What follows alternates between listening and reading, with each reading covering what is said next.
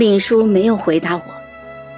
赵斐或者说云生下令不许任何人将当夜的事情泄露。婉娘来找我拼命，云生让人把她锁进了房里。云生让我好好休息，正要离开，我拉住了他。哎，赵斐宠爱婉娘，你今日之举已是反常至极，会被人怀疑的。云起小姐意思是，赵斐性子古怪无常，好色轻薄，你可以假装被我迷恋而厌弃婉娘。旁人会以为婉娘因妒生恨，诬陷我害过你。我该如何做？在这过夜呀。他的眼神躲闪，有些慌张无措。看样子，他之前应该是一个青涩的少年。啊，你别多想，只是做做样子。我知道，云起小姐和我云泥之别，云生怎敢有非分之想？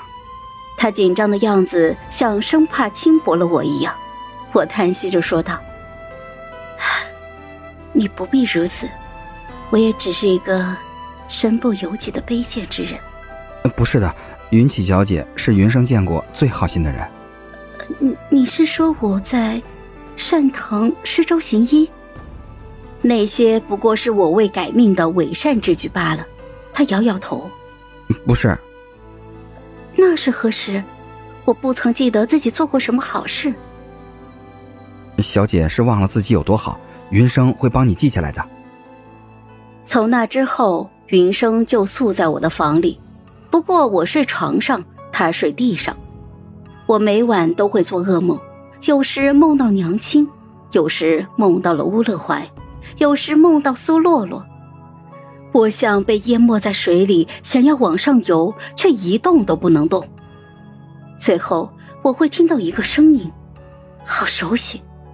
可是，我想不起来在哪儿听过。云锦小姐，云锦小姐。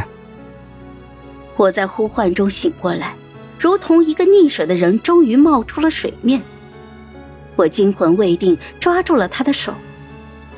没事了，云锦小姐，没事了。他安慰着我，一脸的担忧。云七小姐，不怕，我在，没人能伤害你。我握着她的手，月光落在她的脸庞。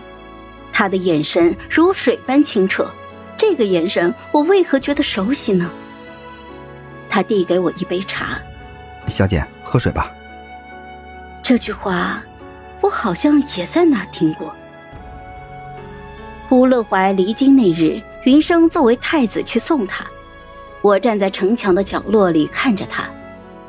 乌勒怀知道我在这儿，自始至终却未看我一眼。在他的身上有什么发生了变化？他整个人像没有一丝温度，他看着所有人，眼里只有漠然和冷酷，仿佛在俯视一群脚下的蝼蚁。他紧紧向云生颔首，便挽马离开。从前他对赵斐那个酒囊饭袋，还能维持表面的礼节，如今却无礼至此。分明是连表面的客套也不屑了。他想做什么？怀哥哥，等等我！苏洛洛突然出现，乌乐怀回头，怀哥哥，我要跟你一起走。四周议论纷纷，周朝民风保守，女子公然要跟外男走，简直有辱名节。你要跟我走？苏洛洛用力的点头，我攥紧了手帕。好了，本集故事就到这儿，我们下集见，记得订阅和点赞哦。如果你有喜欢的故事，也欢迎在留言区告诉我们。